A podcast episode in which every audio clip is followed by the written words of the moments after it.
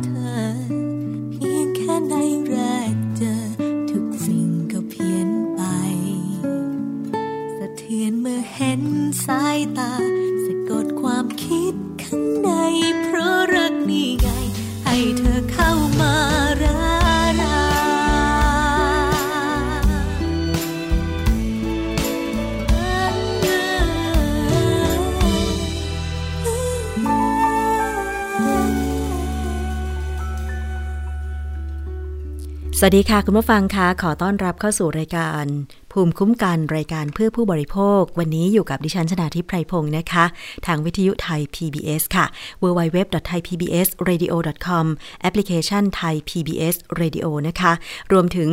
ฟังผ่านสถานีวิทยุที่กำลังเชื่อมโยงสัญญาณรายการอยู่ในขณะนี้ด้วยนะคะ ก็ต้องขอบคุณทุกสถานีเลยค่ะ ไม่ว่าจะเป็นสถานีวิทยุในเครือ R Radio หรือวิทยาลัยอาชีวศึกษา ทั่วประเทศนะคะ 142 สถานีค่ะ แล้วก็มีสถานีวิทยุชุมชนเมืองนนสัมพันธ์จังหวัดนนทบุรีด้วยนะคะ ก็คือ FM 99.25 และ 90.75 เมกะเฮิรตซ์สถานีวิทยุคลื่นเพื่อความมั่นคงเครือข่ายกระทรวงกลาโหมจังหวัดตราดนะคะ FM 91.5เมกะเฮิรตซ์สถานีวิทยุเทศบาลทุ่งหัวช้างจังหวัดลำพูนค่ะ FM 106.25เมกะเฮิรตซ์ วิทยุชุมชนคนเมืองลี้จังหวัดลำพูนนะคะ FM 103.75เมกะเฮิรตซ์วิทยุชุมชนปฐมสาคร จังหวัดสมุทรสาคร FM 106.25เมกะเฮิรตซ์และก็สถานีวิทยุชุมชนคนหนองหญ้าไซจังหวัดสุพรรณบุรี FM 107.5เมกะเฮิรตซ์นะคะ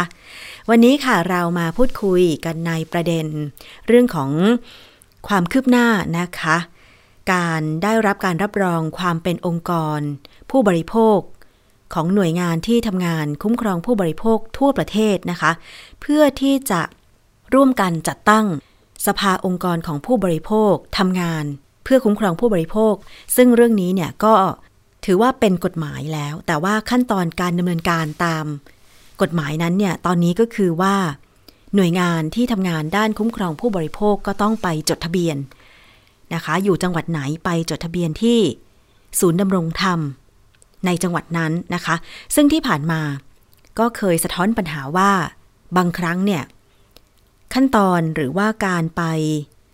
จดทะเบียนเนี่ยอาจจะยุ่งยาก เอกสารไม่ครบ หรือบางจังหวัดก็อาจจะยังไม่มีการเตรียมพร้อมของเจ้าหน้าที่ในการรับจดทะเบียน แต่ก็มีความคืบหน้าในบางจังหวัด เช่นที่จังหวัดเชียงใหม่ค่ะ ว่าตอนนี้เนี่ย 19 องค์กร ที่ทำงานด้านการคุ้มครองผู้บริโภค ผ่านการรับรองสถานะ ความเป็นองค์กรผู้บริโภคแล้วนะคะ จะมีที่ไหนบ้างนะคะ เราจะไปพูดคุยกับคุณลำดวนมหาวันค่ะ ผู้จัดการภาค มูลนิธิพัฒนาเครือข่ายเอสสำนักงานภาคเหนือ และผู้ประสานงานคุ้มครอง ผู้บริโภค จังหวัดเชียงใหม่ค่ะ อยู่ในสายกับดิฉันแล้วนะคะ สวัสดีค่ะ คุณลำดวนคะ สวัสดีค่ะ ค่ะ วันนี้ขอบคุณมากเลยค่ะ ที่เข้าสายพูดคุยกันนะคะ อยากจะสอบถามการทำงานคุ้มครองผู้บริโภคในจังหวัดเชียงใหม่บ้างว่า ตอนนี้สถานการณ์เป็นอย่างไรนะคะ แล้วก็รวมไปถึงการจดทะเบียนขององค์กรผู้บริโภค 19 องค์กรที่บอกว่าผ่านแล้วเพื่อที่จะ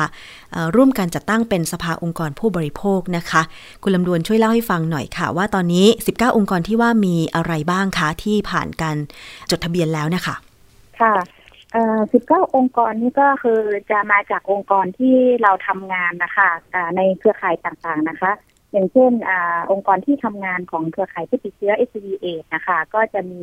ทางชมรมต่างๆ อย่างเช่น เครือข่ายผู้ติดเชื้อ h อ v ในระดับจังหวัดเชียงใหม่ แล้วก็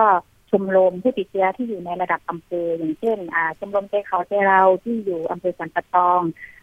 กลุ่มจุกฝนได้หลวงที่อยู่อำเภอเชียงดาว เจปการยิ้มสู้อยู่ที่อ่าอำเภอเจปการนะคะ แล้วก็อยู่ที่ชมรมเพื่อสุขภาพที่อยู่อำเภอฝาง แล้วก็จะมี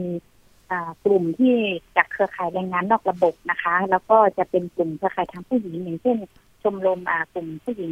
ฮักฮักสินสันทรายอย่างนี้ค่ะแล้วก็จะมาจากชมรมผู้สูงอายุก็จะมีหลายหลายที่ด้วยกันนะคะ อย่างเช่นที่อยู่ในเมือง อย่างเช่นชมรมผู้สูงอายุบ้านหนองห้อยบ้านใหม่อะไรแบบนี้ค่ะ ที่ ที่มาทำงานเรื่องงานคุ้มครองผู้บริโภคจังหวัดเชียงใหม่ร่วมกันนะคะอืมค่ะ จะเห็นได้ว่าจากที่คุณลำดวนพูดชื่อมาของชมรม หรือว่าเครือข่ายผู้บริโภคต่างๆ เนี่ยนะคะ ก็มีหลากหลายนะคะ ทั้งเรื่องของหลักประกันสุขภาพใช่ไหมคะ ของกลุ่มผู้หญิง เครือข่ายผู้ติดเชื้อ HIV กลุ่มผู้สูงอายุ แสดงว่าการประสานงานในพื้นที่ นะคะ นอกจาก 19 ชมรมนี้แล้วเนี่ย แน่นอนว่าก็ต้องได้รับทราบข้อมูล ปัญหาผู้บริโภคในพื้นที่จังหวัดเชียงใหม่ค่อนข้างมากอยู่ ช่วยเล่าให้ฟังหน่อยได้ไหมคะ ว่าหน้าที่เรื่องของการประสานงานการช่วยเหลือผู้บริโภคจากกลุ่มต่างๆ เนี่ยนะคะ ที่ผ่านมาเป็นยังไงบ้างคะค่ะคือจริงๆ แล้วอองค์กรต่างๆ เนี่ยค่ะ เนื่องจากว่าเขาทำงานประเด็นในเรื่องของสุขภาพอยู่แล้วนะคะ แล้วก็ปัญหาที่ผู้บริโภคเจอเนี่ยก็คือจะ จะพบเจอในกลุ่มต่างๆ ที่อ่าพวกเราทำงานอของงานคุ้มครองผู้บริโภคนะคะ อย่างเช่นกลุ่มที่ที่ทำงานที่เป็นแกนนำนะคะ เพราะว่าเนื่องจากว่างานงานของเราเนี่ยก็คือจะมีหลายส่วนด้วยกันอย่างเช่นว่าเรานะทำงานในเรื่องของการพัฒนาศักยภาพให้กับแกนนำแล้วก็กลุ่มและชมรมต่างๆนะคะ อย่างเช่นผู้สูงอายุก็จะประสบปัญหานะคะ ในเรื่องของการที่ ถูกหลอกอซื้อผลิตภัณฑ์ต่างๆนะคะ อย่างเช่นการถูกหลอกซื้อผลิตภัณฑ์ที่เป็นสื่อโฆษณาทางวิทยุนะคะ แล้วก็อันนี้ทางทางเราเองนะคะ ก็ได้ทำงานร่วมกับกสทชทำงานร่วมกับสื่อชมรมสื่อวิทยุเชียงใหม่ทำงานร่วมกับสาธารณสุขจังหวัด เพื่อที่จะทำงานในเรื่องเกี่ยวกับการเฝ้าระวังนะคะ วิทยุที่เขาเรียกว่าออกอากาศนะคะ ในจังหวัดเชียงใหม่นะคะ เราก็จะเฝ้าฟังวิทยุว่า ขึ้นวิทยุไหนที่มีการโฆษณาเกินจริงนะคะหลอกลวงนะคะเราก็จะแจ้งบอกแสนะคะ ให้กับทางสาธารณสุขจังหวัด แล้วก็กสทชให้มีการตรวจสอบเมื่อมีการตรวจสอบแล้วพบว่ามีความผิดจริงนะคะ ทางกสทชก็จะดำเนินการตามกฎหมายนะคะ ก็จะมีตั้งแต่การเตือนแล้วก็จนไปถึงการจับปรับในปีที่ผ่านมาเนี่ยค่ะ ชมรมเขาเรียกว่าเครือข่ายผู้บริโภคของเราก็ร่วมกับทางสาธารณสุขจังหวัดกับกสทชเนี่ย ได้มีการดำเนินการ แล้วก็มีจำนวนเป็น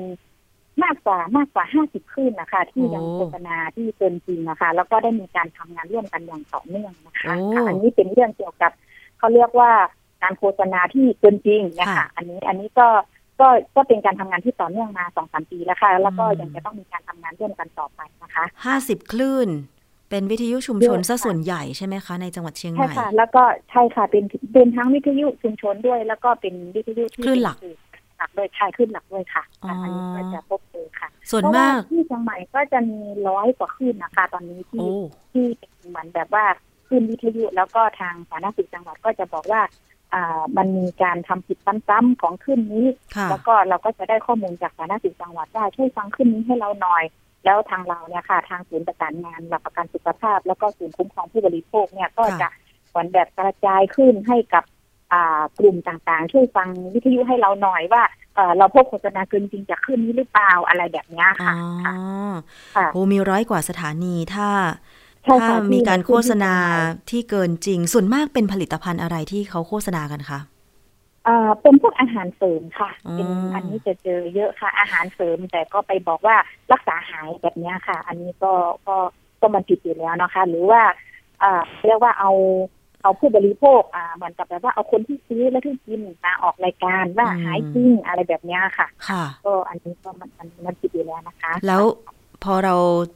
แจ้งไปว่าเนี่ยคลื่นนี้มันโฆษณาเกินจริงจริงๆ แจ้งกลับทางสสจ จังหวัดเชียงใหม่เขาดำเนินการยังไงคะ ระงับโฆษณาหรือว่าไปตามถึงตัวคนขายหรือผู้จัดรายการเลยไหมคะอ่าตอนนี้ก็คือว่าเขาต้องส่งไปที่กสทช ก่อนค่ะ เพราะว่ากสทช ก็จะทำหน้าที่ในเรื่องกำกับเขาเรียกว่าดูแลขึ้นวิทยุนะคะ ถ้าผิดจริงกสทชเขาก็จะเตือนก่อนค่ะ มันมีลำดับก่อนค่ะ ให้ให้เตือนก่อน แล้วก็เตือนเสร็จก็ถ้ายังมีการออกอากาศอีกก็จะมีถึงขั้นปรับค่ะ แล้วก็จนขั้นสุดท้าย ก็ปิดสถานีค่ะ อืมค่ะ ที่ผ่านมาเคยถึงขั้นปิดสถานีไหมคะ ก็มีอยู่ค่ะ มีอยู่ใช่ไหมคะเพราะว่าค่ะใช่ค่ะ อันนี้อันนี้เท่าที่ประชุมร่วมกันมาก็เขาเรียกว่าแต่ได้คุยกันอยู่ค่ะ แต่ว่าจริง ๆ แล้วก็ไม่ไม่อยากให้ไปถึงขั้นแบบต้องต้องสั่งปิดสถานีค่ะทางทางขึ้นที่เองเนื่องจากว่าเขามีการรวมตัวเป็นชมรมเป็นเครือข่ายเขาก็พยายามที่จะทำงานร่วมกับหน่วยงานภาครัฐกับทำงานภาคประชาชนที่จะทำยังไงให้ ให้คนในเครือข่ายในชมรมวิทยุอะค่ะอ่าเหมือนแบบเป็นวิทยุนั้นดีขึ้นนั้นดีอะค่ะ ก็มีมีโครงการที่ทำร่วมกันนะคะอย่างบางทีอ่าดีเจหรือนักจัดรายการเขาก็จะอธิบายว่าเขาไม่มีข้อมูลเขาไม่มีความรู้ ซึ่งเขาไม่มีข้อมูลไม่มีความรู้ เราก็ทำการเสริมความรู้เสริมข้อมูลให้เขาอะไรแบบนี้ค่ะช่วยกันทำเนาะช่วยกันทำงานนะคะใช่แล้วก็มีปัญหาอีกอย่างหนึ่งที่ทาง อองค์กรผู้บริโภคเราเจอก็คือเป็นเรื่องผลิตภัณฑ์อย่างเช่นตัวยาเนี่ยค่ะ ก็จะถูกขายนะคะอย่างเช่นเราพบว่าแกนนำเราอะจะเจอที่ขายยาที่เป็นมีสารสเตียรอยอะค่ะอยู่ในยานะคะ แล้วก็อันนี้มันเหมือนกับแบบว่าแกนนำของเราก็จะไปซื้อมาแล้วก็เอาไปส่งตรวจเพราะว่าส่งตรวจก็คือว่าอันนี้เป็นความร่วมมือแล้วก็สามารถอ่าทำเป็นเรื่องน้องเรียนขึ้นมาว่าเราเจอยาตัวนี้อะไรแบบนี้ค่ะที่มันวางขาย ในในหมู่บ้านในชุมชนเราพบว่าใครเป็นคนขายอะไรแบบเนี้ย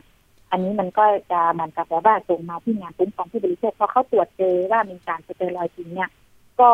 อ่าถ้าคนขายเนี่ยค่ะ ก็คือมันก็ต้องแบบอ่ามันผิดกฎหมายเนาะก็อาจจะขั้นถูกจับอะไรแบบนี้ค่ะ แต่ที่ผ่านมาก็คือว่าเนื่องจากว่าเขามีความสัมพันธ์เป็นญาติกับแกนนำเราอะไรแบบเนี้ยก็ไม่ไม่ถึงขนาดที่จะต้องแบบจับอะไรแบบนี้เนื่องจากว่าเป็นความสัมพันธ์ด้วยอะไรแบบนี้ก็เลยอ่า ทางสาธารณสุขจังหวัดก็คืออ่าออกแถลงข่าวนะคะ ในระดับจังหวัดเพราะว่าเขาจะมีเหมือนแบบแถลงข่าวเนาะในในส่วนของสาธารณสุขอยู่แล้วนะคะ ที่ที่ที่จังหวัดนะคะ ก็เป็นการแถลงข่าวร่วมกับภาคประชาชนเพื่อเตือนภัยให้กับคนในชุมชนอันนี้ก็อ่าเรียกได้ว่าถึงแม้ว่าจะจับเขาเรียกว่าต้นตอยังไม่ถึงอะไรแบบนี้ค่ะ ว่าว่าแหล่งผลิตอยู่ตรงไหนขายมารับมายังไงค่ะใช่ใช่อันนี้ก็น่าเสียดายที่ ที่ยังจับแหล่งผลิตไหนไม่ได้ แต่ว่า เออก็ก็สามารถจะมันแถลงข่าวเตือนภัยก่อนใช่ใช่แถลงข่าวเตือนภัยเพราะว่าเออเขาเรียกว่าผู้สูงอายุอะค่ะแล้วก็คนที่กินยาตัวนี้มันมีผลกระทบค่อนข้างเยอะอย่าง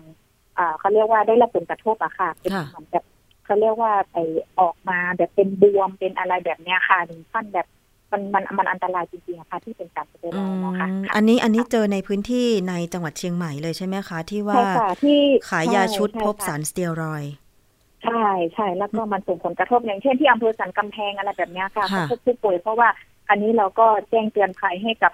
วันแบบว่าเราคือคือจริง ๆ แล้วนะคะ งานงานของเราเนี่ยค่ะ เราพยายามที่จะสร้างภูมิคุ้มกันให้กับผู้บริโภคเนาะก็คือประชาชนโดยเฉพาะผู้สูงอายุหรือชาวบ้านหรือชุมชน ให้เขารู้เท่าทันนะคะ เพราะว่าตอนนี้เนี่ยมันมันเหมือนกับแบบว่าเวลาเราไปทำงานที่ปลายทางเนี่ยมันมันมันไม่ทันหรือว่ามันเยอะมากอะค่ะ คนที่เขาอยากจะขายหรือผู้ประกอบการหรือพวกธุรกิจอะไรแบบเนี้ย มันก็มีเยอะอะค่ะ แต่ว่าเราจะทำยังไงให้เป็นการเตือนภัยมากกว่า โดยเฉพาะตอนนี้ช่องทางในเรื่องของสื่อออนไลน์ก็มาเยอะมากในเรื่องของผลิตภัณฑ์พวกนี้ค่ะใช่เพราะว่ากำลังจะถามอยู่เลยว่า คือเมื่อก่อนมันอาจจะมีโฆษณาทางวิทยุ นะคะ ซึ่งตอนนี้ก็ยังมีปัญหาอยู่ว่าโฆษณาเกินจริง โดยเฉพาะกับผลิตภัณฑ์สุขภาพหรือยาที่อ้างว่าช่วยรักษาโรค ซึ่งจริง ๆ มันโฆษณาไม่ได้ แต่ว่าด้วยความที่ประชาชนคนเฒ่าคนแก่ในหมู่บ้านต่างๆ เนี่ยเขาก็อาจจะอยู่กับสื่อพวกนี้มานาน แล้วก็อาจจะมีความเชื่อว่ายานั้นรักษาได้แน่นอน เพราะฉะนั้นเจ็บป่วย เช่น ปวดข้อปวดขาก็ต้องกินยา ซึ่งจริงแล้วเนี่ยวิธีการดูแลตัวเองที่ถูกต้องเนี่ยมันไม่ต้องกินยาก็ได้ เพียงแต่ว่าอาจจะต้องดูแลสุขภาพด้านอื่น ๆ เช่นอาหารการกินกิจวัตรประจำวัน ซึ่งตรงเนี้ยยังยังคงไม่มีข้อมูลลงไปถึงอย่างเพียงพอ ทีนี้ การประสานงานของหน่วยงานเครือข่ายองค์กรผู้บริโภคอย่างที่คุณลำดวนกรุณาเล่าให้ฟังหลาย ๆ หน่วยงานเนี่ยก็เห็นว่าเป็นสิ่งที่ดีในการสร้างภูมิคุ้มกัน แต่ว่าในแง่ที่การจัดการตามกฎหมายบางที ก็อาจจะยังไม่เข้มงวดเพียงพอใช่ไหมคะ เพราะว่าอาจจะมีเครือญาติกัน อาจจะติดปัญหาคนไทยอะอลุ้มอล่วยกันอะไรอย่างนี้ใช่ไหมคะ ก็เลยตัดต้นตอไม่ได้ ค่ะค่ะ บางทีมันมีกฎหมาย แต่ว่ามันก็ยังไม่สามารถที่จะใช้ได้อะไรแบบนี้ค่ะ ก็เลยก็เลยมันยังมันยังเป็นปัญหา เพราะฉะนั้นเนี่ยก็คือ ตอนนี้ก็คือเราเราในส่วนของภาคประชาชนก็เลยคิดว่า ก็ก็เหมือนที่บอกนะคะ ว่าทำยังไงให้เป็นเรื่องของการรับรู้ แล้วก็สร้างเป็นคุ้มกันให้กับผู้บริโภคให้รู้เท่าทันเนาะให้รู้เท่าทันคือให้รู้เท่าทันเกี่ยวกับเรื่องว่าผู้ประกอบการเนี่ยเขาจะหวังอะไรเราแล้วก็เหมือนที่บอกนั่นแหละค่ะว่า พอถึงวัยมานะคะ อาการเจ็บป่วยหรือว่าเจ็บปวดมันก็จะเป็นตามอายุขัยนะคะ เราก็ต้องต้องเหมือนแบบว่า ต้องได้ให้ข้อมูลตรงนี้ด้วยอะไรแบบนี้ค่ะค่ะ แล้วทีนี้พอ 19 องค์กรได้รับการจดทะเบียนนะคะ เพื่อรับรองความเป็นองค์กรคุ้มครองผู้บริโภค การทำงานต่อไป คุณลำดวนคิดว่าจะเป็นยังไงต่อ ถ้าเกิดว่าเรานะคะ ในประเทศไทยของเราจะมีสภาองค์กรผู้บริโภคเกิดขึ้นเนี่ยค่ะ ค่ะ ตอนนี้ที่เชียงใหม่ของเราก็หลังจากที่เราได้รับการรับรองแล้วนะคะ ทั้ง 19 องค์กรก็คือว่าคือเราทำงานเรื่องของการคุ้มครองผู้บริโภคอยู่แล้วเนาะทั้ง 19 องค์กร แล้วก็ตอนนี้ที่รอเขาเรียกว่ายังรอเขาเรียกว่าตรวจเอกสารนะคะ อยู่ในขั้นพิจารณาอยู่เนี่ยก็มีอีกประมาณ 6 องค์กร แล้วเราก็คิดว่าเรายังมีเขาเรียกว่าองค์กรที่ทำงานเรื่องคุ้มครองผู้บริโภคและทำงาน ให้กับผู้บริโภคเนี่ยอยู่อีกหลายองค์กร แล้วก็อยากจะสนับสนุนแล้วก็อยากจะเชิญชวนเหมือนแบบว่าอยากจะช่วยให้กับเพื่อนๆเราที่ทำงานเรื่องคุ้มครองผู้บริโภคอะค่ะ ไปจดแจ้งเพิ่มมากขึ้นนะคะ แล้วก็ส่วนที่องค์กรที่จดแจ้งแล้วก็ผ่านแล้วนะคะ ก็คือตอนนี้เราก็พูดง่ายๆก็คือเราก็รอเนาะรอเพื่อนๆเราในหลาย ๆ จังหวัดเพื่อที่จะเตรียมจัดตั้งสภาผู้บริโภคขึ้นมานะคะ แต่ว่าในส่วนของจังหวัดเชียงใหม่ตอนนี้เราก็มีแผนที่จะ เขาเรียกว่าฟอร์มในเรื่องของการมีสภาผู้บริโภคในระดับจังหวัดของเราขึ้นมา โดยเริ่มต้นจากอองค์กรองค์กรที่เราทำงานอยู่แล้วเนี่ยค่ะค่ะค่ะเราก็ต้องเตรียมเป็นเหมือนแบบสภาผู้บริโภคในระดับจังหวัดนะคะ เพื่อที่จะเป็นพื้นที่เป็นเหมือนแบบว่ากลไกในเรื่องของการทำงานขับเคลื่อนในการคุ้มครองผู้บริโภคในระดับจังหวัดของเราอะค่ะ ก็เชื่อมร้อยกับในระดับกลไกภาคในระดับกลไกประเทศต่อไปอะค่ะ ค่ะ อันนี้ก็คือข้อมูลความคืบหน้าล่าสุดเกี่ยวกับองค์กรผู้บริโภคนะคะ ในการจดทะเบียน รับรองสถานะความเป็นองค์กรผู้บริโภคแล้วก็งานในพื้นที่นะคะ ท้ายนี้คุณลำดวนคะทำงานด้านการคุ้มครองผู้บริโภค ภาคประชาชนมาก็หลายปีนะคะ ยังมองว่าปัญหาของผู้บริโภค โดยเฉพาะในต่างจังหวัดเนี่ยตอนนี้หนักกว่าเมื่อก่อนหรือว่าค่อยบรรเทาขึ้นคะตอนนี้คิดว่าน่าจะหนัก หนักกว่าเดิมนะคะทำไมคะเนื่องจากที่ที่ที่อธิบายไปเนี่ยค่ะว่าช่องทางในเรื่องของเขาเรียกว่าการเขาเรียกว่าในสภาพแวดล้อมหรือว่าสภาพสังคมที่มันเป็นยุคของไอทีเนาะค่ะ แล้วก็ในเรื่องของการที่การซื้อการขายหรือเรื่องของการถูกหลอกเนี่ยค่ะ มันก็มันก็เพิ่มมากขึ้นนะคะที่ที่ได้บอกไปว่า เมื่อก่อนเรา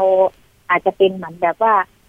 เราบริโภคอะไรไป คืออาหารการกินอะไรแบบเนี้ย มันยังแบบว่ามันยังแบบดูปลอดภัยเนาะแต่ตอนนี้คือเราไม่รู้ว่าไอ้ที่เรากินอยู่เนี่ยมันมีส่วนผสมอะไรบ้าง หรือว่ามันมันมาแล้วแบบว่ามีอะไรเจือปนบ้างอะไรแบบเนี้ยค่ะหรือแม้กระทั่งอ่าณวันนี้เองเนี่ยอ่า วันนี้ที่เป็นอะไรนะคะแบรนด์อ่าสารสารใช่ไหมคะสารเคมีกำจัดศัตรูพืชใช่ใช่ค่ะวันนี้เชียงใหม่ก็ตอนเช้านี้ก็ไปรวมตัวกันนะคะยืนยันกับที่ว่า คือจริง ๆ แล้วเราต้องบอกว่า อ่ามันมีอันตรายเพิ่มขึ้นมาก เยอะมากเลยอะค่ะ เพราะว่าผู้บริโภคเอาไม่ไม่เฉพาะแต่อาหารการกินเนาะแล้วก็ก็อยู่ยากขึ้นอย่างเช่นเมื่อก่อนเราก็จะบอกว่าเออใครๆก็อยากมาอยู่เชียงใหม่เนาะแต่ตอนนี้เพื่อนๆหลายคนหรือว่าคนส่วนใหญ่ก็จะบอกว่าไม่อยากมาอยู่ที่เชียงใหม่เพราะว่าเดี๋ยวเนี่ยค่ะ ประมาณอีกสักเดือนสองเดือนเราก็จะเจอกับฝุ่นควันใช่ไหมคะแล้วก็เหมือนดูเหมือนว่าก็น่าจะหนักขึ้นอะไรแบบนี้ค่ะ อันนี้ก็คือเป็นผู้บริโภคอย่างหนึ่งที่ เราอยู่กับเขาเรียกว่าเรื่องที่มันมากกว่าเพิ่มมากขึ้นเรื่อยๆทั้งเรื่องมันไม่ใช่เฉพาะผู้บริโภคเรื่องอาหารการกินอย่างเดียวอะค่ะแต่มันมันเหมือนกับแบบว่าทุกเรื่องที่ที่เราได้รับผลกระทบตอนนี้มันมันเพิ่มมากขึ้นนะคะรวมถึงเรื่องว่าตอนนี้มันมีการโฆษณา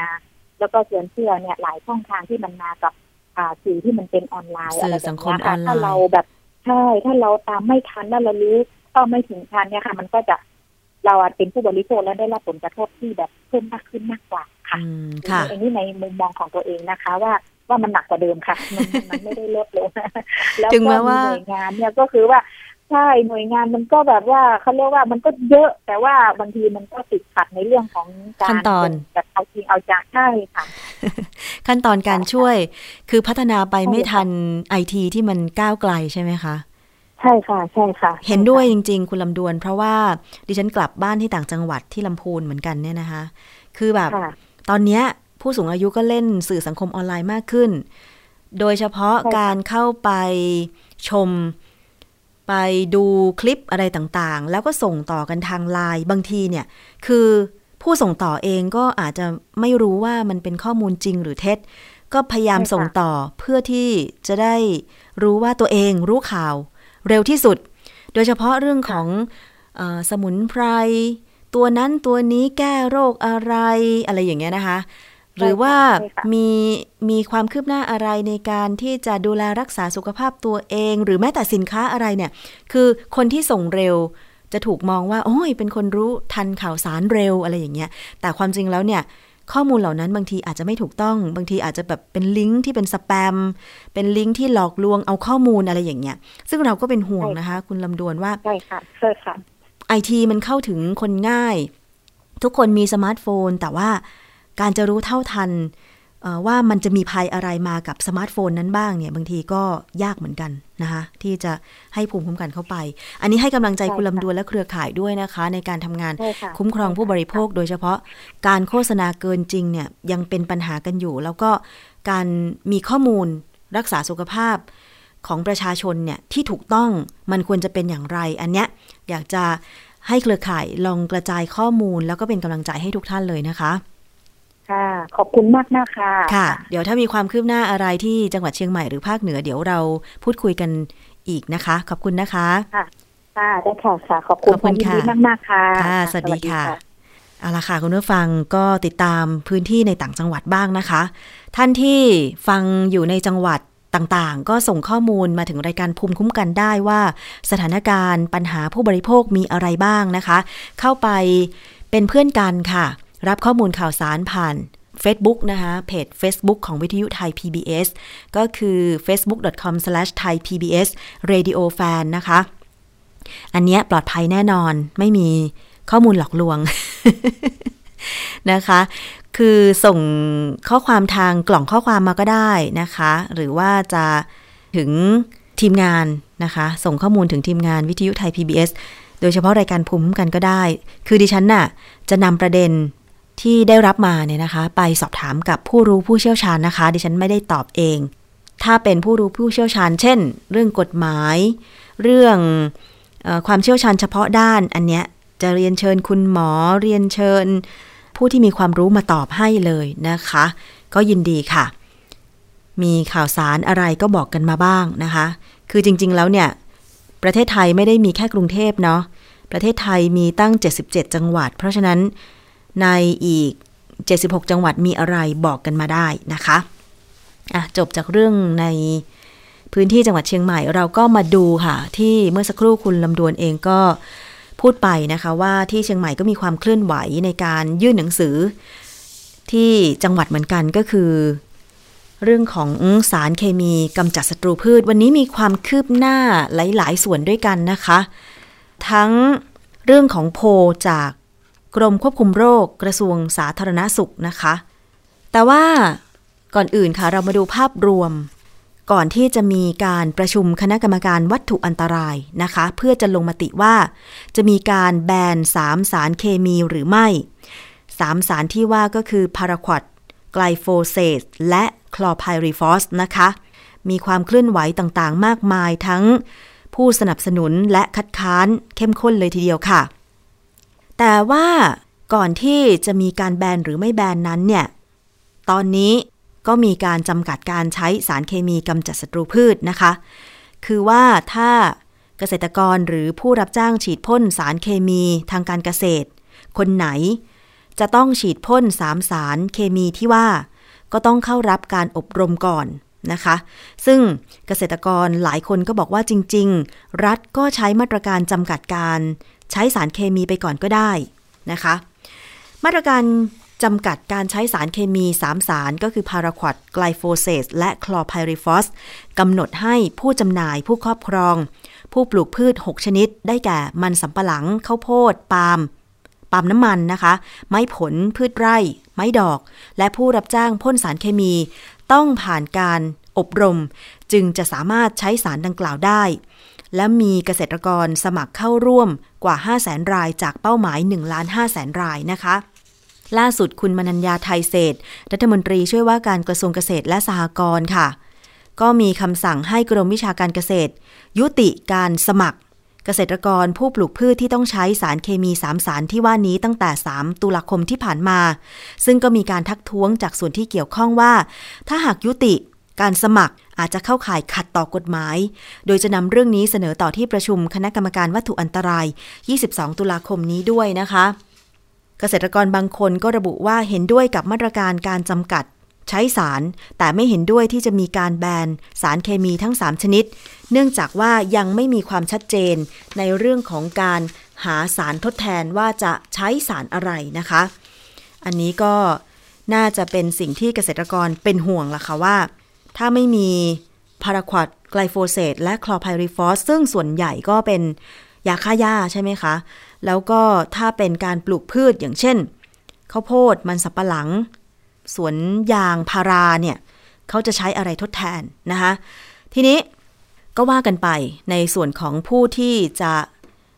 ออกมาบอกว่าไม่ควรแบน แต่ว่าจำกัดการใช้ก็ดีแล้วนะคะ แต่ทีนี้มันก็มีข้อมูลอีกฝั่งหนึ่ง ในเรื่องของผลกระทบ สารเคมีกำจัดศัตรูพืช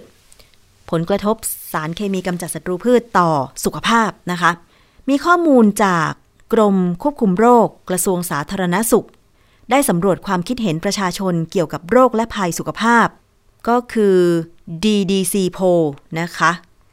เปิดเผยโดยนายแพทย์สุวรรณชัย วัฒนายิ่งเจริญชัยค่ะเขาสำรวจเรื่องสารเคมีทางการเกษตรที่มีอันตรายสูง 3 ชนิด พาราควดคลอไพริฟอส และไกลโฟเซตจากประชากรกลุ่มตัวอย่าง 3,500 คน ในพื้นที่ 25 จังหวัดทั่วประเทศค่ะ สำรวจตั้งแต่วันที่ 9 ถึง 13 ตุลาคม 2562 ที่ผ่านมา จากการวิเคราะห์ข้อมูลที่สำคัญ พบว่าประชาชนมีความรู้เรื่องสารเคมีใช้ทางการเกษตร ที่มีอันตรายสูง 3 ชนิดในเกณฑ์ดี ก็คือร้อยละ 87.7 รู้จักและเคยใช้สารเคมีดังกล่าว ร้อยละ 61.6 รู้จักและเคยใช้สารเคมีดังกล่าว จากข่าวและสื่อมวลชน ส่วนข้อมูลความคิดเห็นของประชาชนพบว่า ประชาชนส่วนใหญ่คิดว่า สารเคมีดังกล่าวทำให้เกิดอาการผิดปกติก็คือโรคผิวหนัง แผลติดเชื้อร้อยละ 51.4 รองลงมาก็คือมีอาการคลื่นไส้อาเจียนถ่ายเหลว ประชาชนส่วนใหญ่คิดว่าคนทั่วไปได้รับสารเคมีดังกล่าวจากการสัมผัส การทำเกษตรกรรม ร้อยละ 59.9 รองลงมาก็คือการรับประทานอาหารหรือน้ำที่ปนเปื้อน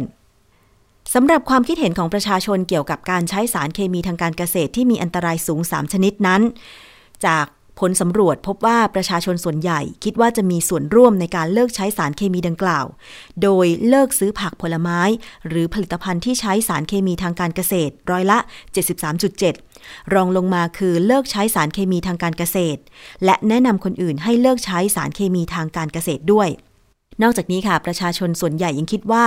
ถ้าไม่มีสารเคมีดังกล่าวในการใช้ทางเกษตรกรรม จะเลิกใช้สารเคมีทางการเกษตรร้อยละ 59.2 รองลงมาคือหันไปใช้เกษตรอินทรีย์ จากผลสำรวจดังกล่าวทำให้เห็นว่าประชาชนเป็นห่วงสุขภาพของตนเองและคนในครอบครัวค่ะ และที่สำคัญประชาชนได้ตระหนักถึงอันตรายที่อาจเกิดขึ้น ต่อสุขภาพ จากการใช้สารเคมีทางการเกษตรที่มีอันตรายสูง 3 ชนิดขั้นต้นนะคะ ซึ่งนายแพทย์สุวรรณชัยก็กล่าวบอกว่า ในส่วนของกรมควบคุมโรค และหน่วยงานในสังกัดทุกแห่ง สนับสนุนให้ยกเลิกการใช้สารเคมีทางการเกษตรที่มีอันตรายสูง 3 ชนิด เพื่อลดผลกระทบที่มีต่อสุขภาพของเกษตรกรและประชาชนในพื้นที่ทั่วประเทศนะคะ ซึ่งการใช้สารเคมีทางการเกษตร มีผลกระทบและอันตรายต่อสุขภาพของผู้ฉีดพ่นสารเคมี และผู้ทำงานในพื้นที่เกษตรกรรม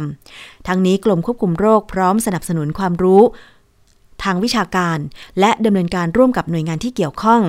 ในการพัฒนามาตรการทางกฎหมาย ตามพรบควบคุมโรคจากการประกอบอาชีพ และโรคจากสิ่งแวดล้อม พุทธศักราช 2562 เพื่อยกระดับการเฝ้าระวังภัยสุขภาพจากการสัมผัสสารเคมีทางเกษตรกรรม ซึ่งประชาชนสามารถสอบถามเพิ่มเติมนะคะ ได้ที่สายด่วนของกรมควบคุมโรคค่ะ หมายเลขโทรศัพท์ 1422 หมายเลขโทรศัพท์ 1422 นะคะ ซึ่งเรื่องนี้ก็เดี๋ยวเรามาติดตามกันต่อนะคะ โดยเฉพาะต้องจับตามองการประชุม คณะกรรมการวัตถุอันตรายนะคะ ซึ่งมีคณะกรรมการ 27 คนนะคะ มาจากหน่วยงานต่างๆ ทั้งภาครัฐ และตัวแทนภาคประชาชนรวมถึงผู้ประกอบการด้วย ว่าจะมีการแบนหรือไม่แบน ซึ่งสามสารนี้เนี่ย คุณผู้ฟังมันเป็นแค่ส่วนน้อยมากเลยนะคะ ที่เขาเห็นว่า พาราควอดไกลโฟเซตและคลอไพริฟอสเนี่ย มันมีอันตรายสูง มันมีสารเคมีอีกหลายร้อยชนิดมากเลยที่ตอนนี้ยังวางขายและเกษตรกรยังใช้อยู่ ซึ่งจากข้อมูลที่ดิฉันได้อ่าน ทางข่าวก็ดีหรือว่าการแสดงความคิดเห็น จากหลาย ๆ ส่วนก็ดีทำให้มองเห็นว่าถึงแม้เราจะไม่มีสามสารนี้ ก็ยังมีสารเคมีชนิดอื่นที่ใช้ทางการเกษตรอีก นะคะ ซึ่งก็ยังไม่รู้แหละว่าความเป็นพิษเป็นภัยเนี่ย มันจะน้อยกว่าสามสารนี้มากน้อยขนาดไหน แต่ทั้งนี้ทั้งนั้น ก็มีรายงาน โดยตลอดว่าเราจะใช้อะไรที่มาทดแทน สารเคมีกำจัดศัตรูพืชได้บ้าง โดยเฉพาะสารที่เป็นอินทรีย์ที่ไม่เป็นอันตราย แล้วก็มีประสิทธิภาพในการฆ่าหญ้า หรือกำจัดแมลงทางการเกษตรเนี่ยนะคะ ที่สามารถไปช่วยเกษตรกร ให้กำจัดวัชพืชและฆ่าแมลงได้ แต่ไม่เป็นอันตรายกับทั้งพืชที่เราจะบริโภค และไม่เป็นอันตรายกับผู้พ่นรวมถึงสิ่งแวดล้อม อะ อันเนี้ยอยากจะให้ทางกระทรวงเกษตรและสหกรณ์เผยแพร่ข้อมูลตรงนี้เยอะๆ ว่าจะใช้สารอะไรมาทดแทนได้บ้าง คือถ้ามันมีสารทดแทนที่ไม่เป็นอันตราย แล้วมีการส่งเสริมให้ผลิต วางขาย แทนสารเคมีทางการเกษตร ร้านที่เคยจำหน่ายสารเคมีทางการเกษตร ก็ไปขายพวกสารอินทรีย์ แทน อันเนี้ยมันก็คือ ยังไม่เสียอาชีพไป ก็ยังขายสารเคมี ก็ยังขายสารที่มากำจัดศัตรูพืชได้ แน่นอนว่ามันจะส่งผลดี ทั้งต่อตัวผู้ขาย ต่อตัวเกษตรกร ต่อสิ่งแวดล้อม และที่สำคัญคือ ต่อผู้บริโภคที่ต้อง กินผักผลไม้ ซึ่งขาดไม่ได้ เพราะผักผลไม้มีวิตามิน เป็นสารอาหารอย่างหนึ่งที่ร่างกายขาดไม่ได้ แต่วิตามินนั้นเนี่ยแน่นอน ถ้ามันเป็นวิตามินที่ไม่เจือไปด้วย สารเคมี อันตรายตกค้างอยู่ สุขภาพก็จะดีนะคะ คุณผู้ฟัง อันเนี้ยเดี๋ยวจับตามองกันค่ะ อีกเรื่องหนึ่งที่ตอนนี้เป็นข่าวเตือนภัยกัน ไม่น่าเชื่อว่า ในยุคของโลกไอทีที่ก้าวไกล หรือความก้าวหน้าทางวงการแพทย์ ยังจะมีข่าวที่ว่า มีคนกินยาดองเหล้าสูตรคางคก แล้วเสียชีวิต เรื่องนี้เตือนภัยกันเลยนะคะคุณผู้ฟัง เป็นข่าวมาจากจังหวัดชนบุรีค่ะ พ่อค้ายาดองเหล้าผลิตสูตรยาดองสูตรคังคกแจกและขายให้ชาวบ้าน สุดท้ายชาวบ้านแพ้พิษคังคก 12 คน เสียชีวิต 1 คนแล้วนะคะตำรวจสถานีตำรวจภูทรเสม็ดอำเภอเมืองชนบุรี เข้าไปสอบปากคำชาวบ้านในซอยสถาพรตำบลเสม็ดและละแวกใกล้เคียงค่ะ หลังได้รับแจ้งว่ามีชาวบ้านดื่มยาดองเหล้าที่มีส่วนผสมของคังคก จากนายนัทพลตาเดียว วัย 52 ปี มีอาการเมา อาเจียนคลื่นไส้ ลิ้นแข็ง หายใจไม่สะดวก ถูกนำส่งโรงพยาบาลชนบุรีแล้ว 12 คน ส่วนใหญ่มีอาการหนักต้องอยู่ในห้อง ICU ค่ะ บางรายแพ้อย่างรุนแรง แพทย์ต้องเจาะคอเพื่อช่วยหายใจนะคะนอกจากนี้ยังได้รับการยืนยันจากนางสุดารัตน์ดวงบาน อายุ 57 ปีว่า สามีก็คือนายชิด ที่ได้รับยาดองเหล้าจากนายนัทพลไปดื่ม และเพิ่งเสียชีวิต ตั้งศพไว้ที่บ้าน โดยมีเพื่อนที่ไปงานศพ และก็พบขวดยาดองเหล้าสูตรคางคก บรรจุไว้ในขวดเครื่องดื่ม ชูกำลัง จึงลองเปิดขวดทดลองดื่มเพียงนิดเดียว ก็พบว่ามีอาการเมา และอาเจียนคลื่นไส้และลิ้นแข็งเช่นกัน นะคะ จากการสอบถามชาวบ้านให้กันตรงกันว่า ยาดองสูตรนี้นายนัทพลเป็นผู้ผลิตขึ้นมาเอง แล้วนำไปแจกให้ชาวบ้านในซอยสถาพรดื่มกัน และนอกจากนี้บางคนก็เดินทางไปซื้อมาดื่มเองก็มีทำให้เกิดอาการดังกล่าวจนต้องนำส่งโรงพยาบาลนะคะ เบื้องต้นตำรวจคาดว่าชาวบ้านที่เกิดอาการเมายาดอง เนื่องจากคางคกมีเส้นประสาทที่หากคนที่กินเข้าไปเนี่ย นะคะหรือคนทำไม่เป็นหรือเอาเอาพิษคางคกออกไม่หมด ก็จะเกิดอาการแพ้คลื่นไส้อาเจียน เวียนหัวแล้วก็ลิ้นแข็ง ถ้าหากช่วยเหลือทันอาจจะรอดชีวิต แต่ถ้าบางรายที่แพ้อย่างหนัก ก็อาจจะถึงขั้นเสียชีวิตได้นะคะ หลังเกิดเหตุนายนัทพล ผู้ผลิตยาดองสูตรคางคก หลบหนีไปตำรวจก็อยู่ระหว่างติดตามจับกลุ่มตัวอยู่นะคะ คุณผู้ฟังอันตรายนะคะ ไม่ควรจะดื่มอะไรสุ่มสี่สุ่มห้า แค่ยาดองเหล้านี่ก็เหล้าก็มีแอลกอฮอล์ละ ยิ่งถ้าเกิด ดื่มทั้งๆทที่รู้ว่ามีการผสมคางคกลงไป เนี่ยนะคะ ก็อันตรายอย่างยิ่ง หรือถ้าคนไม่รู้เนี่ย ยิ่งอันตรายกว่านะคะ เพราะฉะนั้นอย่าไปดื่มเลยค่ะ คุณผู้ฟัง ยาดองสูตรสูตรพิสดารอะไรต่างๆ เนี่ย มันไม่ดีกับสุขภาพ ทางที่ดีดิฉันว่า ทานอาหารให้เกิดประโยชน์ พักผ่อนให้เพียงพอแค่นี้ สุขภาพก็ดีแล้ว แล้วก็อย่าลืมออกกำลังกายด้วยนะคะ ด้วยความเป็นห่วงเป็นใยจากรายการภูมิคุ้มกัน รายการเพื่อผู้บริโภคค่ะอะไหนๆเราพูดถึงเรื่องสุขภาพแล้ว ในช่วงคิดก่อนเชื่อกับดรแก้วกังสดานนภัย นักพิษวิทยาค่ะ วันนี้เรามาฟังกันต่อเกี่ยวกับเรื่องของความเจ็บป่วย ด้วยโรคไม่ติดต่อเรื้อรัง นะคะหรือ NCDs ว่ามันเกี่ยวข้องกับอาหารและโภชนาการจริงหรือไม่ วันนี้ลองมาฟังกันนะ ว่าใครที่ชอบกินอาหารที่มีรสชาติหวาน หรือกินแป้งมากๆเนี่ยมันจะสัมพันธ์ทำให้เราป่วยด้วยโรคเบาหวานจริงหรือไม่ ไปฟังในช่วงคิดก่อนเชื่อกันค่ะ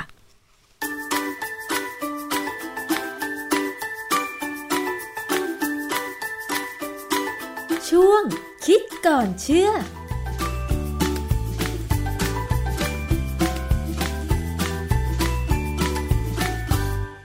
โรคไม่ติดต่อเรื้อรังหรือว่า NCDs นะคะ มีอยู่โรคหนึ่งค่ะ ที่หลายคนรู้จักกันดีก็คือโรคเบาหวาน ทีนี้มีความเชื่อค่ะ ว่าการกินของหวานน้ำตาลสูงๆเนี่ยนะคะ จะทำให้เป็นโรคเบาหวาน อันนี้ข้อเท็จจริงเป็นอย่างไรมาถามกับอาจารย์แก้วค่ะ อาจารย์คะครับ คือกินน้ำตาลเจอกินอาหารหวานเนี่ย มันเสี่ยงต่อการเป็นโรคเบาหวาน แต่เป็นเบาหวานประเภทที่เราเรียกว่าเบาหวานประเภทที่สอง นะส่วนเบาหวานประเภทที่หนึ่งเนี่ย เป็นเบาหวานที่เกิดจากพันธุกรรมค่ะพันธุกรรมหมายความว่าคนคนที่เป็นเบาหวานประเภทที่หนึ่งเนี่ยเขาจะสร้างอินซูลินได้น้อย ตับอ่อนเขาเนี่ย มันทำงานไม่สมบูรณ์นะฮะอาจจะมีการกลายพันธุ์หรืออาจจะมีปัญหาอะไรบางอย่าง ที่ทำให้ตับอ่อนเนี่ยสร้างอินซูลินออกมาได้ ไม่พอค่ะพอสร้างอินซูลินไม่พอ เวลาเรากินอาหารที่มีน้ำตาลหรือมีแป้งก็ตามเนี่ยนะ คือแป้งเนี่ยมันจะต้องถูกย่อยไปเป็นน้ำตาลกลูโคสพอน้ำตาลกลูโคสอยู่ในเลือดเนี่ยเราก็จะส่งน้ำตาลไปทั่วตัวค่ะตามที่ต่างๆ ที่มีเซลล์ที่ต้องการใช้น้ำตาลกลูโคสทีนี้อินซูลินเนี่ยเป็นฮอร์โมนที่มาจากตับอ่อนซึ่งจะเป็นตัวพาน้ำตาลกลูโคสเนี่ยเข้าไปสู่ในเซลล์ เพื่อให้เซลล์เอาไปใช้เป็นพลังงานค่ะดังนั้นคนที่เป็นเบาหวานประเภทที่หนึ่งคือเป็นพันธุกรรมเนี่ย จะมีอินซูลินน้อยค่ะน้ำตาลในเลือดจะสูงอืมเพราะน้ำตาลในเลือดสูงเนี่ย มันก็มาข้างที่ไต เพราะไตเนี่ยเป็นบริเวณที่จะต้องมีการเรียกว่าอะไรอ่าทำความสะอาดเลือดนะค่ะมีอะไรเยอะๆไตก็จะขับทิ้งออกทางปัสสาวะ แต่เวลาไตทำงานเนี่ย มันก็จะต้องเหนื่อย และบางทีก็เซลล์ของไตก็จะเริ่มเสื่อมสภาพอืมีการสูญมเสียค่ะนะฮะเพราะฉะนั้น อ่าอันนี้คือคนที่เป็นเบาหวานประเภทนี้จะต้องฉีดอินซูลินเป็นประจำค่ะเพิ่มเพิ่มอินซูลินเข้าไปในตัวนะฮะเพื่อให้ร่างกายเอาน้ำตาลออกจากเลือดเข้าไปในเซลล์ให้ได้นะทีนี้พอคนที่เป็นเบาหวานประประเภทที่สองเนี่ย คนนี้ส่วนใหญ่จะเกิดจากการกินน้ำตาลเยอะเกินไปค่ะซึ่งเราสังเกตได้เลยว่าคนพวกนี้ส่วนใหญ่จะอ้วนนะแล้วก็มักจะเป็นคนที่ขาดการออกกำลังกาย ซึ่งฝรั่งเป็นเยอะมากนะค่ะคนไทยก็เป็นเยอะ แต่ว่าถ้าถ้าเราเทียบกับฝรั่งเนี่ย คนไทยยังเป็นน้อยกว่าอืมเนื่องจากอะไรรู้ไหมอะไรคะเพราะว่าเราต้องโหนรถเมย์คือฝรั่งไม่ต้องโหนฝรั่งไม่ต้องโหนรถเมย์รถเมย์เขาเขาห้ามโหนค่ะเพราะฉะนั้นฝรั่งเนี่ยจะอ้วนมาก ผมดูกีฬาดูแบดมินตันนะค่ะเพิ่งดูเวลาถ่ายทอดเนี่ย กรรมการหลาย ๆ คนเนี่ยไม่น่าจะเป็นกรรมการได้เลยทำไมคะ มันน่าเกลียดอะคนอ้วนๆมาตัดสินกีฬาที่ต้องวิ่งอะอืมกลัวจะวิ่งไม่ทันเมื่อวานกลัวจะวิ่งไม่ทันเหรอคะกรรมการตีแบบไม่เป็นมั้งอ้วนหมดเลยแต่รู้กติกาค่ะ แต่ก็รู้กติกาไม่ได้ดีอะเพราะว่าเมื่อวานเนี่ย ผมดูดูแบดมินตันแต่แมตช์หนึ่งอะนะกรรมการตัดสินผิด ค่ะ คนที่พากคนที่พากกีฬาแบดมินตันเนี่ยเพราะว่าเป็นคนที่เคยเป็นทีมชาติมาก่อนค่ะเขาก็บอกเลยอันนี้กรรมการไม่รู้ กติกาที่แท้จริงและไม่รู้ ไม่เคยมีความรู้สึกว่าตัวเองเวลาเล่นเนี่ยทำยังไง มันถึงจะผิดหรือไม่ผิดค่ะแต่ตัดสินผิดเพราะฉะนั้นเนี่ยอันนี้คือการขาดการออกกำลังกาย ซึ่งอันเนี้ยทำให้เป็นเบาหวาน แล้วฝรั่งจะเป็นเบาหวานประเภทที่สองมากอือฮึเขาคำนวณนะสถิติทั่วไปเนี่ยค่ะถ้ามีเบาหวานร้อยคนเนี่ยเก้าสิบคนเป็นประเภทที่สองค่ะซึ่งต้องกินของหวานเยอะขาดอาการออกกำลังกาย เออ เราเราดูพฤติกรรมของฝรั่งเอาอเมริกันง่ายๆนะค่ะ อเมริกันเนี่ย เวลาวันหยุดยิ่งถ้าเป็นหยุดยาวเนี่ยนะผู้ชายเนี่ยมักจะนั่งเฝ้าจออือฮึ ดูอเมริกันฟุตบอลค่ะซึ่งมันก็สนุกดีนะ ดูไประหว่างดูเนี่ย บนพุงเขาเนี่ยก็จะมีถุงขนมกรอบแกรบค่ะ ในมือก็จะถือเบียร์ อือฮึอะไรเงี้ยไปเรื่อยๆ เป็นชั่วโมงชั่วโมง อย่างนี้มันจะไม่อ้วนได้ยังไงใช่ไหมค่ะ คนไทยเรา คนไทยเราไม่ค่อยมีปัญหาอ้วนเท่าไหร่ ที่ที่ผมมองอะนะค่ะเหตุผลเพราะว่าเรากินเหล้าแล้วเหล้ามันไปทำลายตับอ๋อพอทำลายตับก็ผอมอ๋ออ่าผอมผอมเป็นโรคไม่ใช่ผอมแข็งแรงค่ะเพราะฉะนั้นเนี่ย อันนี้เป็นปัญหาอันนี้มันมีกระบวนการที่อธิบายว่าทำไมเอ่อกินกินหวานๆมากๆแล้วถึงเป็นประวัติประเภทที่สองค่ะเขาก็บอกว่าเข้าใจว่าเป็นเพราะว่ามันเกิดภาวะดื้อต่ออินซูลินยังไงคะ คือคืออินซูลินเนี่ยอย่างที่บอกแล้วว่ามันเป็นฮอร์โมนที่นำเอาน้ำตาลเข้าไปในเซลล์จากเลือดเนี่ยเข้าไปในเซลล์คนที่เป็นเบาหวานประเภทที่สองเนี่ย ก็ผลิตอินซูลินได้ พอควรค่ะไม่มีปัญหานะแต่ว่า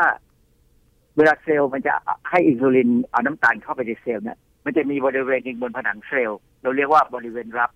หรือ receptor บริเวณเนี่ยจะเป็นส่วนใหญ่จะเป็นโปรตีนพิเศษค่ะที่ทำหน้าที่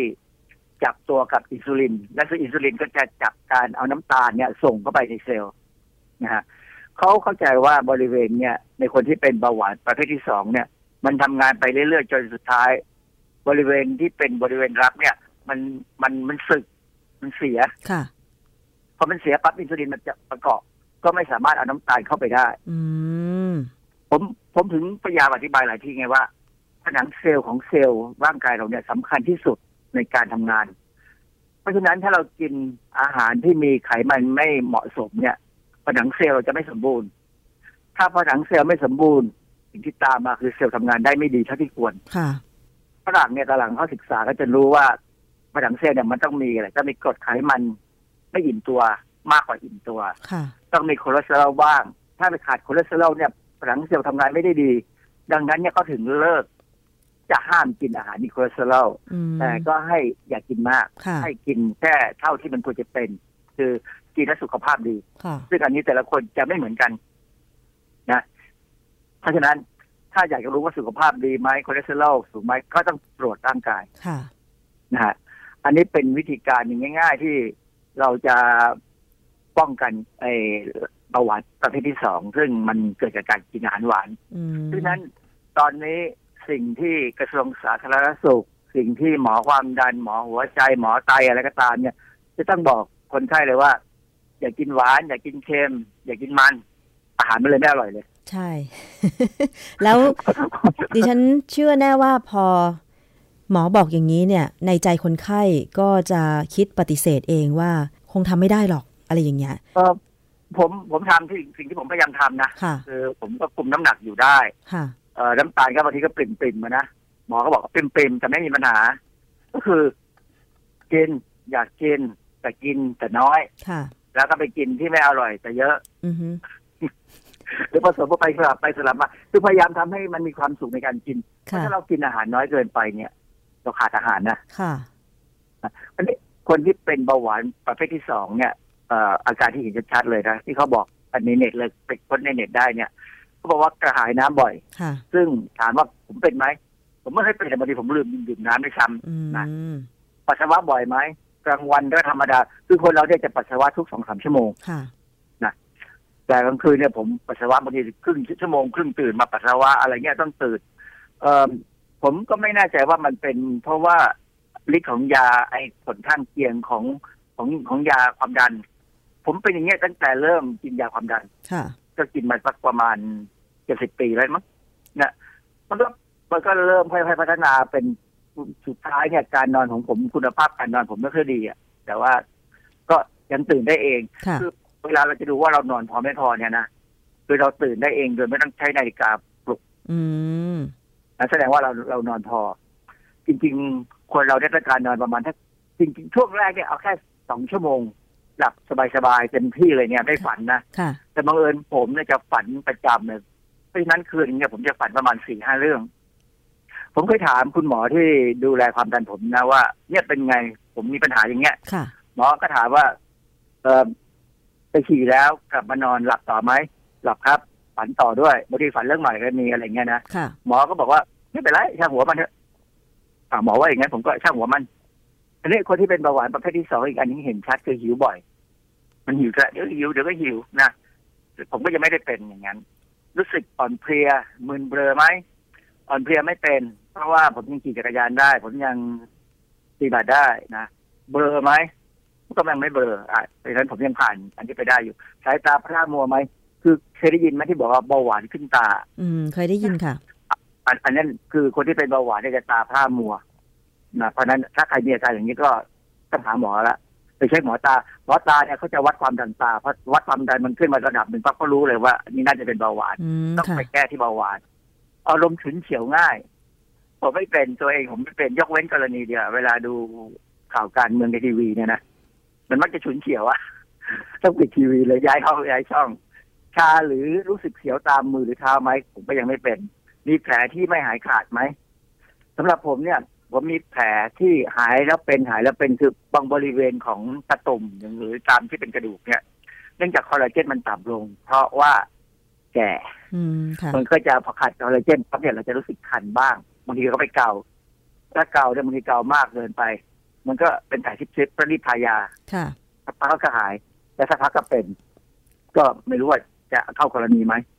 มีน้ำหนักลดแบบหาสาเหตุไม่ได้ เออ ถ้าไม่ออกกำลังกายแล้วน้ำหนักลดนี่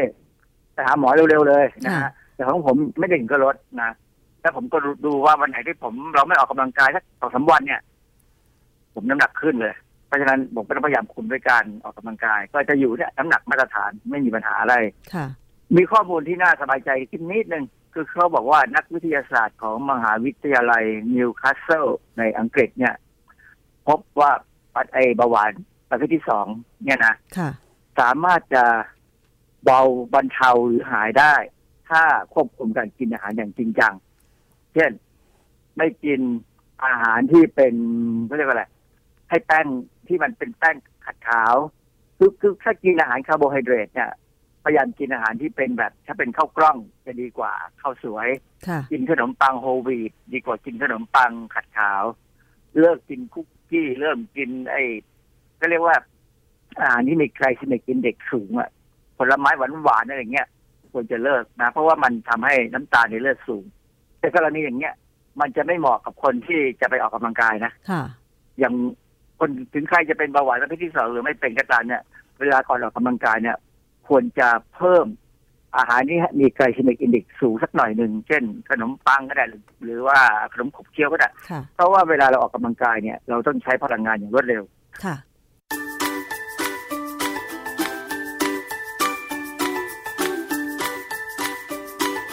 ช่วง คิดก่อนเชื่อ